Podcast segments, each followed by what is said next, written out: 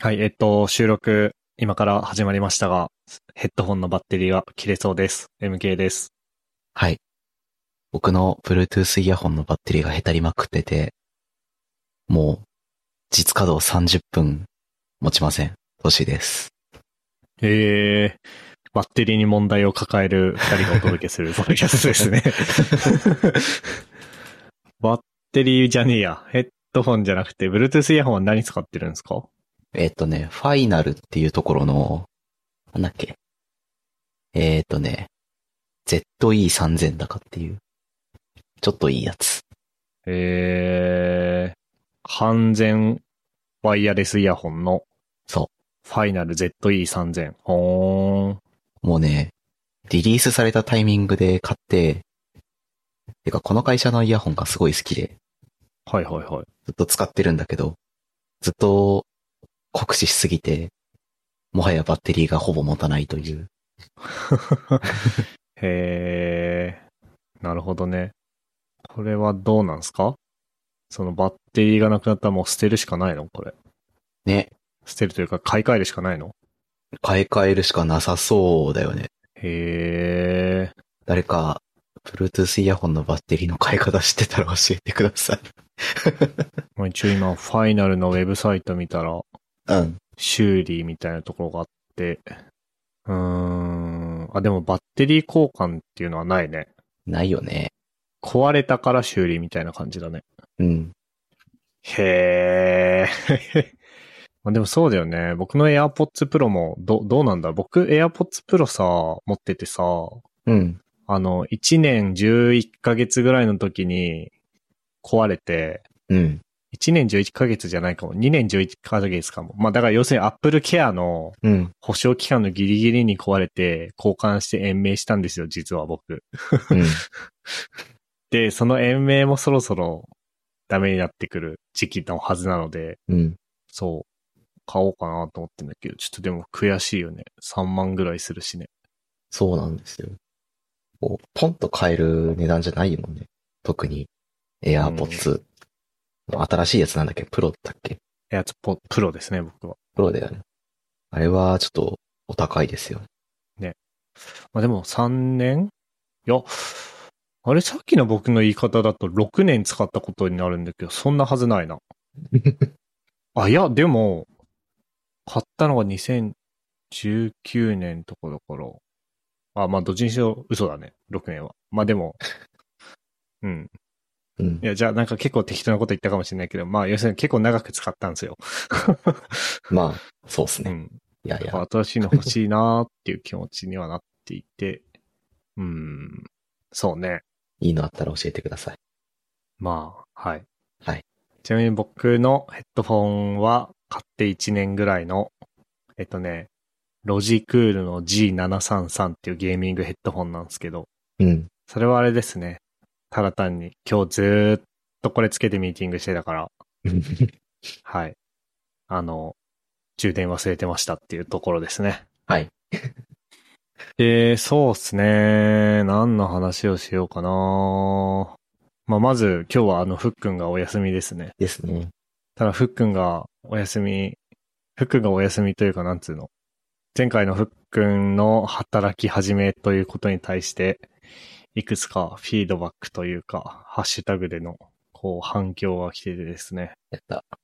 まあ、鉱脈さん、働き、ふっくん働き始めおめでとうだとか、あとはミューミクスさん、小さな進捗を自分で拾って褒めていくの大事。新たな一歩、状況の変化を聞きながら楽しんでます。だったりとか。あとは、うんと、まあ、シフミンさん。うんえっと、実績解除、貯金の減少を食い止めたとか。あとは、でっていうさんが、そうね、これは多分、確か僕が言ったと思うんだけど、たまに3ヶ月から半年ぐらい仕事休みたくなるに対して共感いただいてたりとか、うん。なんか結構反響いただいていたエピソードですね。ありがとうございます。で、ヤマトさんがツイートでおっしゃっていた、ふっくんの働き始めおめでたいエンジニア経験者がジムやるとエクセルとかで無双できそうっていうのがあって、ちょうどふっくんから伝言を預かってまして、うん。 えっ、と、無双ナウだそうです。いやーって、なんかいいっすね毎回作る書類に関数使いまくって爆速で作って褒められる。えー元データが紛失してる書類の文字起こししてタイピングが早くて褒められる。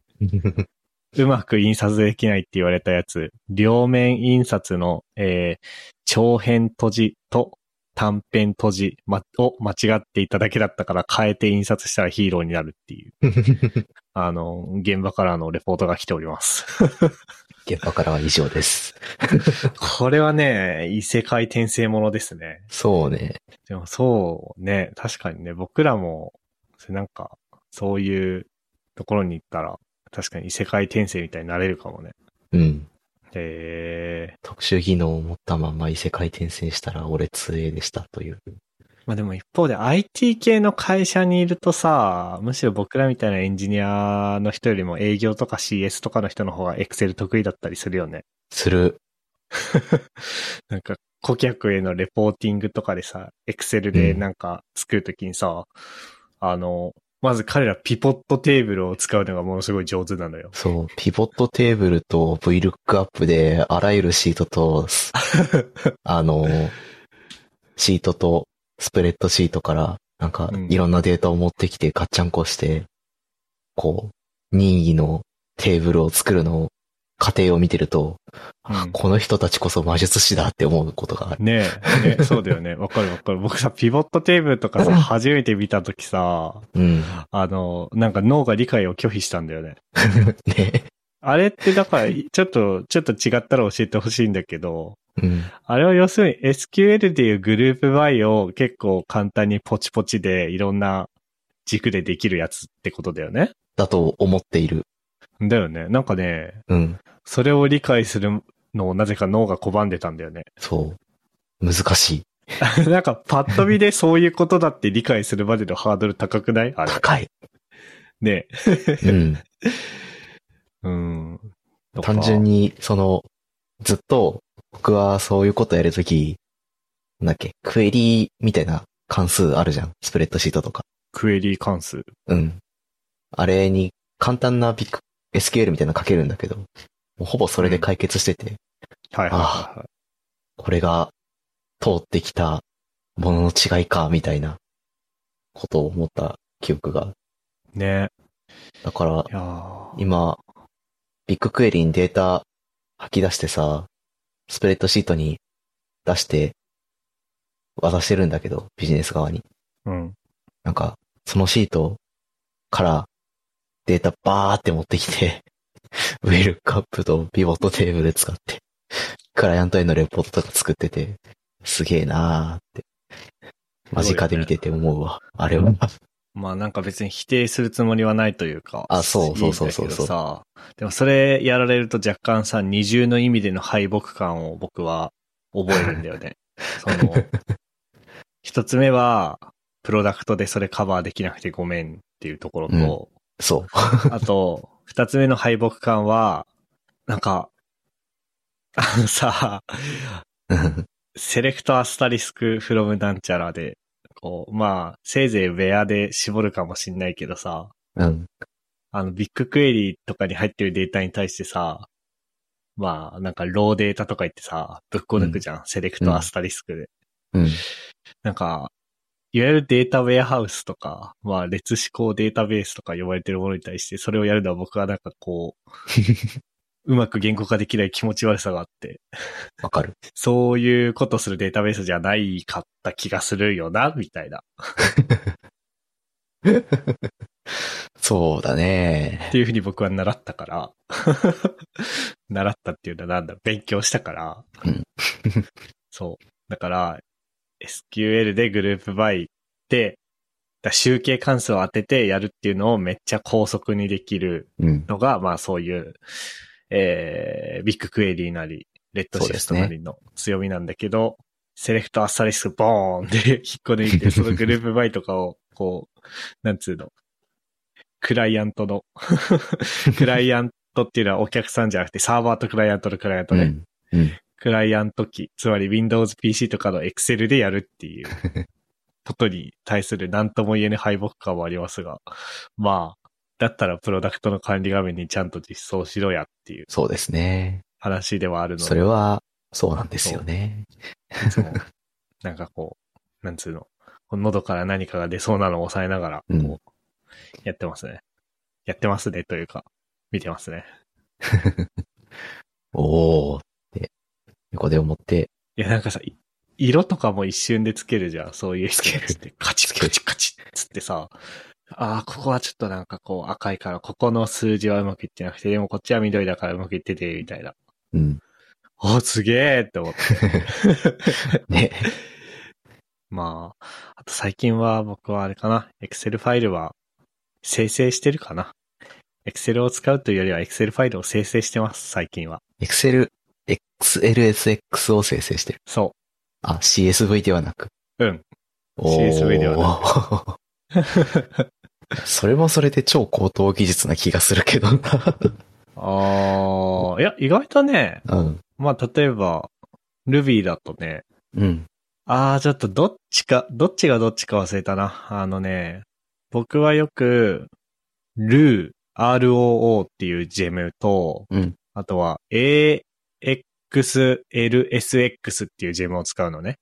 うん。で、どっちかが Excel ファイルを生成するのに向いてて、どっちかが Excel ファイルを読み込むのに向いてるジェムなんだけど、うん。その読み込む方もそうだし、生成する方も結構ただの二次元配列として扱えたりしますよ。おー、で、もう、1、20で渡して、とパパかねパパパってやると見えるみたいな。で、数式とかも、生成するときに数式とかもちゃんと埋め込めて、うん。なんか僕はなんか、この間 Ruby で VLOOKUP をいい感じに組み立てるやつを書きましたよ。すごい。AXLSX は、うん。 Ruby 用の Office Open XLS スプレッドシートジェネレーター。ジェネレーターか。じゃあ、だから、生成を得意としてそうで、ROORP は、リードかなこれ。だね。うんう。ん。リードアクセス for all common spread sheet types って書いてあるから、多分そうだな。そうそうそうそう。まあでもね、ああ、そうそうそうそう。テストとかを書くのは大変だったな。あー、大変そうだね。二次元配列として扱えて便利なんだけど、たうだん数式は全部ニルになっちゃうとか。あー、なるほど、そういうことなんかあるのか。そうそうそうそう。そういう大変さはありつつも、まあでも、まあでも、うん。うん。これ使うとあれもしかして、 うん画像 URL とかそのまま、なんか、イメージ関数に渡したら、開いた瞬間に画像ロードしてくれたりするああ、試したことないからわかんないけど、するんじゃないあの、お VLOOKUP ー数式埋め込んだらちゃんと動いてくれたよ。おー、なるほどな。うん。結構、 うん。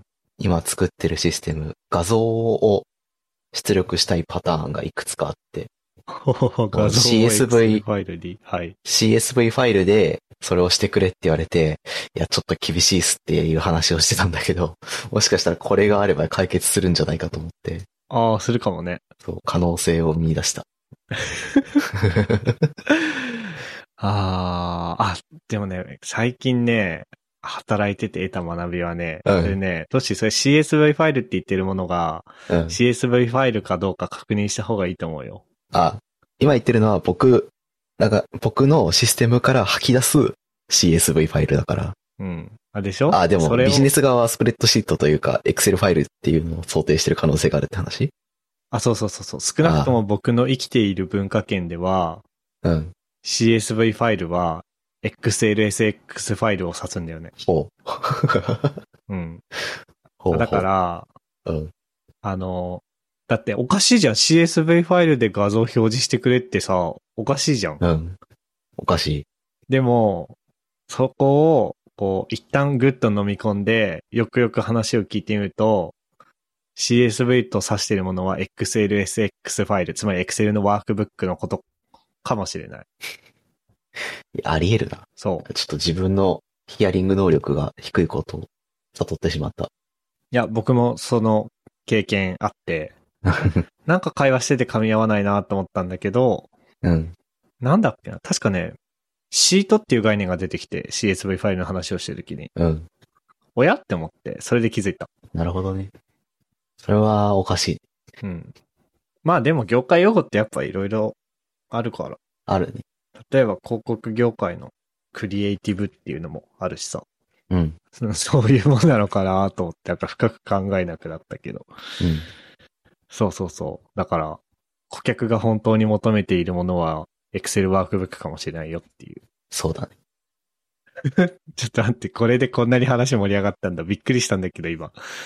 いや、なんか、ね、そういうわけあれで、よね何の話だったっけああ、ふ話じゃっなくいんが無双してて、みたいな話から、エクセルの話になったのか。あ、そうだそうだ。 はいはいはいはい。まあそうね。いいんじゃないですか。ちゃんと、楽し、楽しくやれていってって いう。人ごと。うん。まあでもなんか、よかったなって。うん。はい。というわけで、移動の話ですか移動の話を最近移動しました。お。平行移動とかではなくて、人事的なサムシング。はいはいはいはなんか、子会社を移動して、新しく所属する会社名が変わった体験をしました。今日、い。なるほど、昨ね。日初めて、 8月1日からね。 8月1日から移動して。うん。なんか抱負はありますか豊富結構ね、文化が全然違うというか、ええ結構いろんなとことが変わる。やることは全然変わんないんだけど、こう、会社の雰囲気とか、こう、文化とか、こう、そういうのが変わるんで、こう、ちょっと楽しみではある。ので、うんまあそういうのを楽しみつつ、ソフトウェアエンジニア頑張っていこうかな、みたいな感じです。はいはいはいはい。え、物理的にも場所変わったんだっけ物理的にも場所が変わった。おー。今まで新宿だったんだけど、港区某所に変わって、みたいな。あら通勤大変になったんじゃない なんかね、大変になった。あー。引っ越す引っ越すかーってちょっと思っちゃったね。えー、え、ちょっとさ、近所に来てくれる 神安い。奈川の方面で探すうん横浜市安いよ。安いあ。のみんなが横浜って聞いて想像するような横浜を選ばなければ安いよ。ああ。てかみんなが想像、横浜って聞いて想像するような横浜って、うん。都心へのアクセスそんな良くない気がするんだよな。横浜自体がなんか都心みたいなああ、そうそうそうそう扱いだもんね。あっちみの人んなが想像す的るような横浜は、みんなが想像するような横浜で働いている人が住んでるんじゃないかな。になる ほど。いや、知らないけど、あの、リリスナーさんで、いや、僕は横浜の西区とか中区から都心に通ってますけどって人がいたら、あれなんですけど、まあ、青葉区民的にはそう思いますね。なるほど。うん。へえ。ちょっと考えてみます。うん。いや、なんかさ、近所に友達がいるっていうのがさ、人生でないというか、うん。いや、中学校まではもちろん校区ってものがあったからさ、うん。クラスの人たちはみんな徒歩、うーん、3、40分圏内ぐらいに住んでたはずなんだけどさ、うん。僕やトッシーやフックンが近くに住んでたことないじゃん。ないね。うん。まあ、まず僕、らが、千歳と札そう。幌を、ほぼ札幌みたいな北広島市と恵庭だから、まあ、うん。物理的な距離がとんでもない電車移動前提みたいな環境だったからね。で、東京出てきて、まあ僕は最初西荻窪に住んで、うん。都市は麻布十番に住んで、うんその時は代々木、代々木が交点だったそうだね。そうだよね。なんか代々木でうん。お茶したことあったよね。じゃあしたことがあった。で、今はどこなわけっていうの今がはねなんか特定されそう。まあいい板橋区です。ああ、その交点交点、僕らの。あー、えっとね、どこだ新宿と か。ああ、ああ。もうや、やだもん、俺新宿行きたくないもん、なんか。。俺も行きたくない 接続的に。俺も行きたくない。うん、なんかね、うん、なんかどこ行くんでも渋谷に一旦出なきゃいけなくて、うん。なんか、もう行きたくないんだよね、そっから先 に。うん。で、都市は都市で渋谷に来るの多分めんどくさいあ、そうでもない渋谷はね、一本直通があるんだよね。あああ、じゃあ渋谷だね。あ、じゃあ渋僕ら谷のか。方店は。うん。まあ、じゃあちょっと気が軽いかもしれなうい。 ん。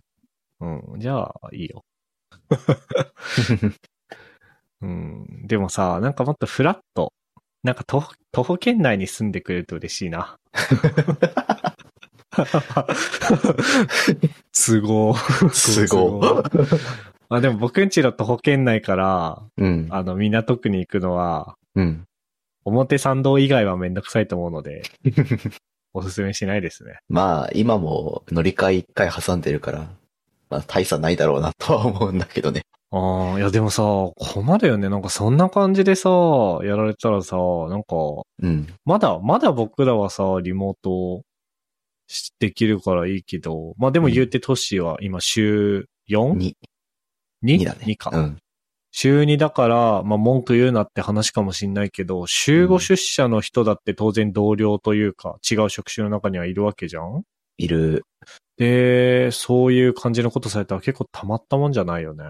そうね。なんか結構ね、ずっと前から考えてたんですよ、みたいなのが、この7月、8月に、一気にこうフルバーストされてる感があって、なんかね、やっぱそういうのってあるんだな、みたいな。社会だなって思って、こう、うん。濁流に飲まれないように自我を保って 言いますね。なるほどね。うん。いやー、大変だなって感じで人事移動しましたが、MK も移動したんですかそ僕も移動しましたね。あのーなんか、あるビルの1階に僕は勤めてたんですけど、うん。僕の部署だけ5階に移動しましたね。ああ、垂直移動したんだ。そう、垂直に移動しま した。トッシーは人事移動して、僕はうん。縦に移動したっていう。 だからここの、きあの、う小ノートで、小ノートというか、話題のノートで、移動って単語がひらがなで書いてあって、あ僕はそうね、そうそうそうこう、さっと見た時に察した。ああ、そうですか。これははい、はいつって。まあ、前々からそう、移動の話はあったんだけど、うん。いや、プレスリリース出たのが昨日だからさ。うん。ああ、で、それで言うと、そうそうそうそうそう、僕さ、上場企業っていうのに勤めるのがさ、この会社が初めてだからさ、うん。なんかこう、なんつうの、その辺のリテラシーというか常識というかがなくて、うん。よくわかんないんだよね。その、オフィス移転というか、僕らの部署が5階に移動するって話は、実は、うん。うんとね、あー、2月か3月ぐらいには知ってたのよ。うん。なんだけど、え、それって言っていいのかなみた いな。だって言っていいにもレベルがあるじゃん。その、うん。家族には言っていい。口頭で友達には言っていい。うん。 SNS でも言っていいみたいなさ、うんこうグラデーションがあるじゃん、言っていいにも。あるね。で、なんかわかんなくて、その辺が。でさ、なんだろう。で、ちょうどそうそうそうそう、オフィス移転の話もそうだし、うん。あれ、いつかな ?7 月半ばとかぐらいにうちの会社実は、社長が交代したんですよ。おお。それはなんか記事になってたよね。あ、そうそうそうそう。プで、プレスリリースも出た、プレスリリースも出してて、うん。社長が会長になり、えっと、CFO だった人が社長になりましたっていうプレスリリースが出て、うん。えっと、それは、むしろ僕はプレスリリースで知ったの ね。うん。だからそういうガチなやつはそういう風にするじゃん。うん。あの、ね、それこそ自分の勤めてる会社が上場するとかさ、うん。まあ僕の社長が変わるとかさ、そういうマジの、マジモンのガチなやつは、社員すらもプレスリリースで知るのよ。うん。でも、このオフィス移転の話とかうん。って、そ、それ的にはどうなのみたいな。あー。どうなんだろうね。僕は、公開情報になったら、ポッドキャストで話すようにはしてて、まあ、それ以外の情、それ、公開情報になるっていうのは、まあ、プレスリリースで出るとか、記事になるとか、あとは公募サイトを更新するとか、うーん。まあ、そういうレベルの、こう、社外に公開した状態になったら話すうん。で、それ以外の、そうじゃない情報は、友達との雑談ぐらいでは話していいかなって。ね。あの、事業に関わらない部分に関してはね。うん。さすがに事業に関わる話をペラペラペラペラ話すのがさ、まずいからさ。うん。もう僕の会社の株を買ってる人がこのな、あの、3人の中にいるかもしれないし。ああ、 なるほどね。そうそうそう。とか思って、なんか事業の話はあんまりしないけど、そういう、あまり、あまりというか、ねわかる。僕もその感じでいるんだけど、はいはい。いやでもね、それでもさ、要するにさ、空気を読んでるじゃん、僕らって。そうだね。だから僕すごいそれ苦手なんだよね。で、しかもガチのやつは本当に社員もプレスリリースで知るっていう状態じゃん。うん。で、オフィス移転とかは、なんかね、あまあもちろん僕もプレスリリースが出てるから、うん。昨日かな一昨日かなほどそんぐらいに、プレルスプ、ププレスリリースが出たから、うん。もう満を持してポッドキャストで喋ってるんですけど、うん。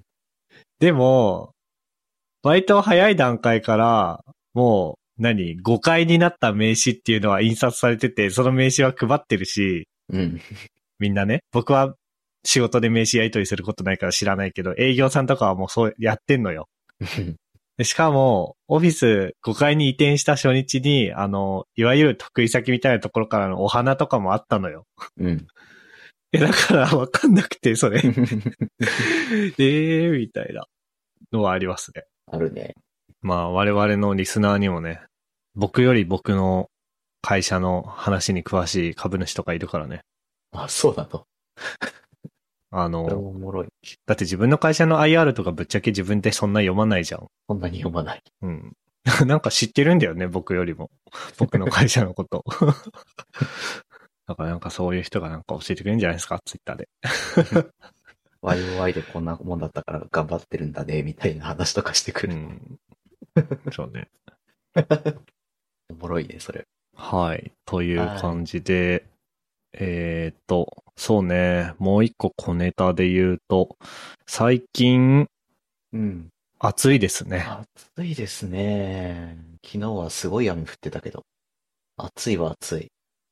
なんか、外出たらさ、えその中2、30分歩いて行くの会社に。マジで正気かみたいな顔になる。うん。エアコンつけてるバリバリにつけてますよ。死んじゃうよね、やっぱないと。うん。ああ。その辺の常識もわかんないよね。我々。僕、もう5月くらいからずっとつけっぱなしになってる。うん僕もそうです。なんかみんなエアコンつけないみたいな話、会社でしてて。ね。本当にみたいな。すごいな。耐え、耐えれるのか、これって思って。うん。えでもね、結構ね、部屋によって違うなっていうのはありますね。ああ、あるね。確かにね。なんかね、僕の部屋ね、すぐ暑くなるし、すぐ湿度高くなるんだよね。うん。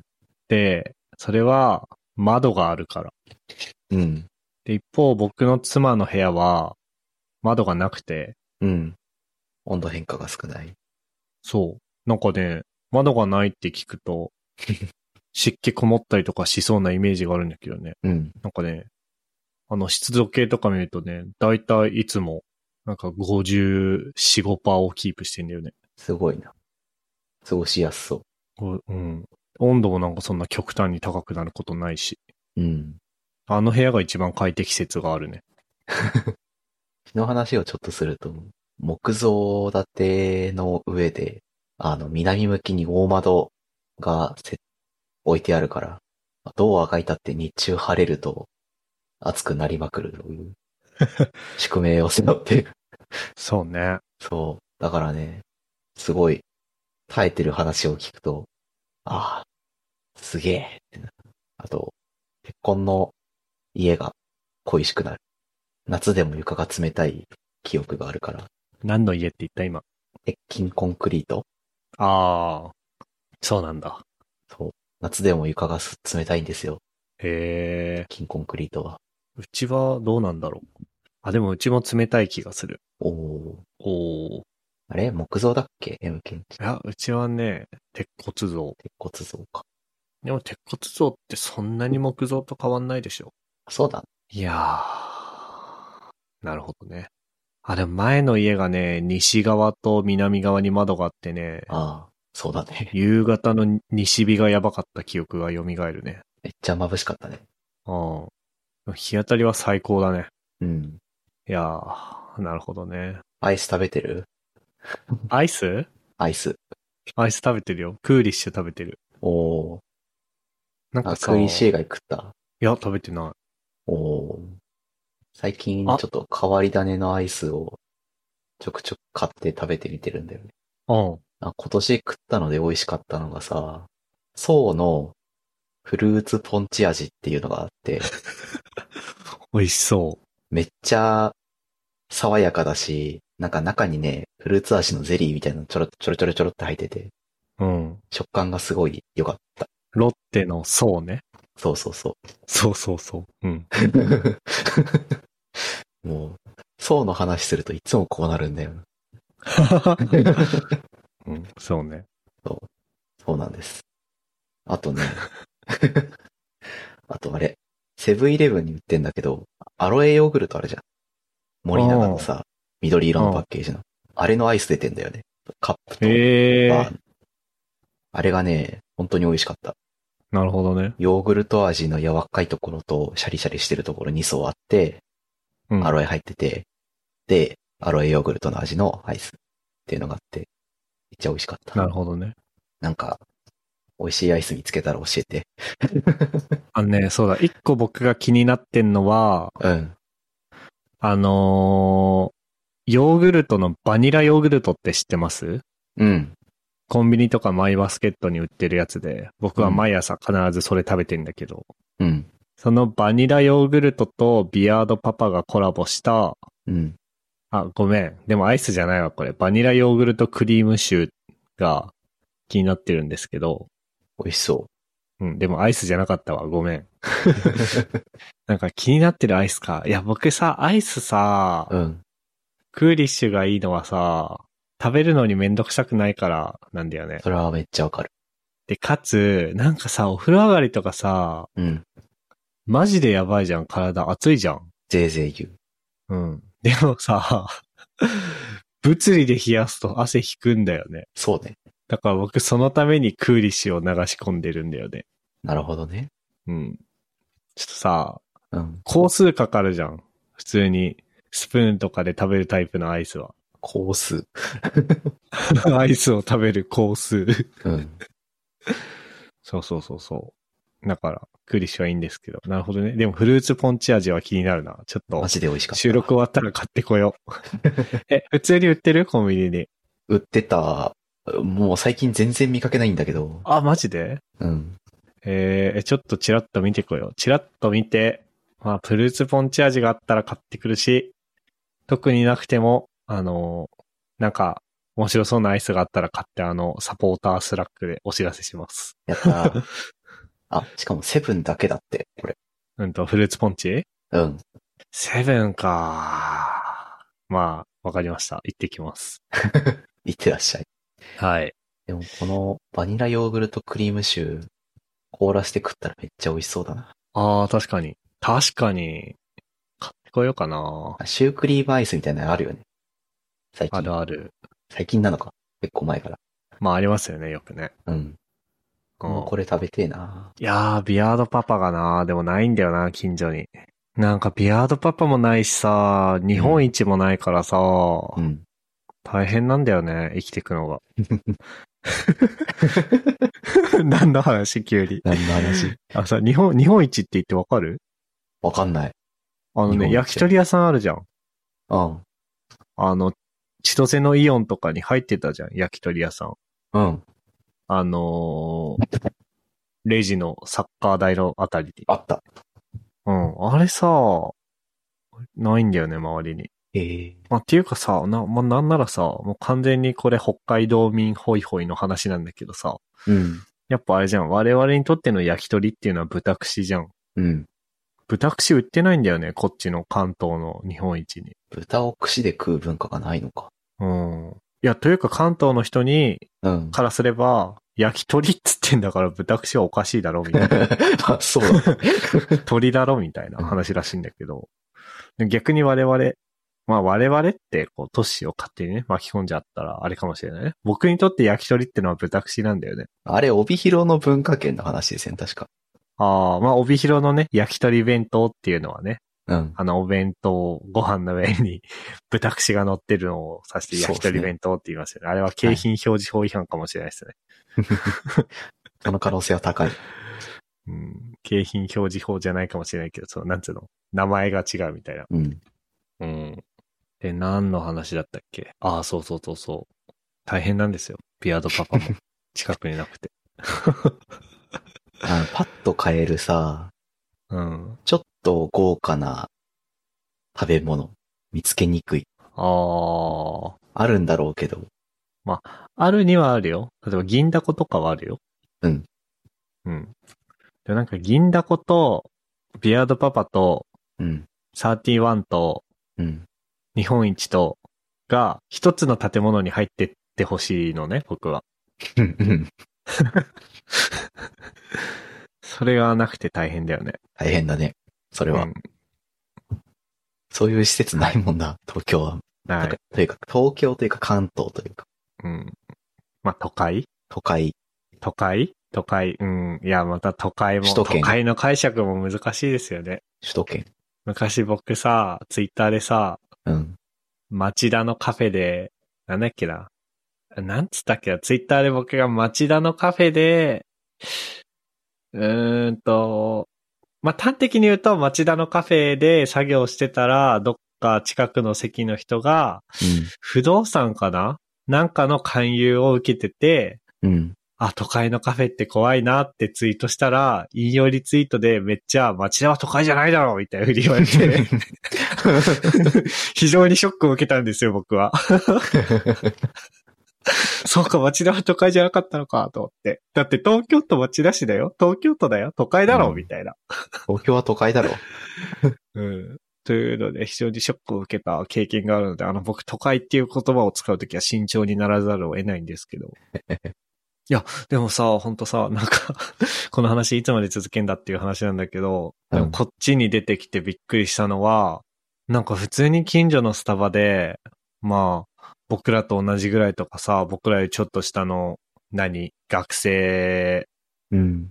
まあ大学生とかなのかなみたいな人がプログラミングの話してんだよね。カフェで。すげえ。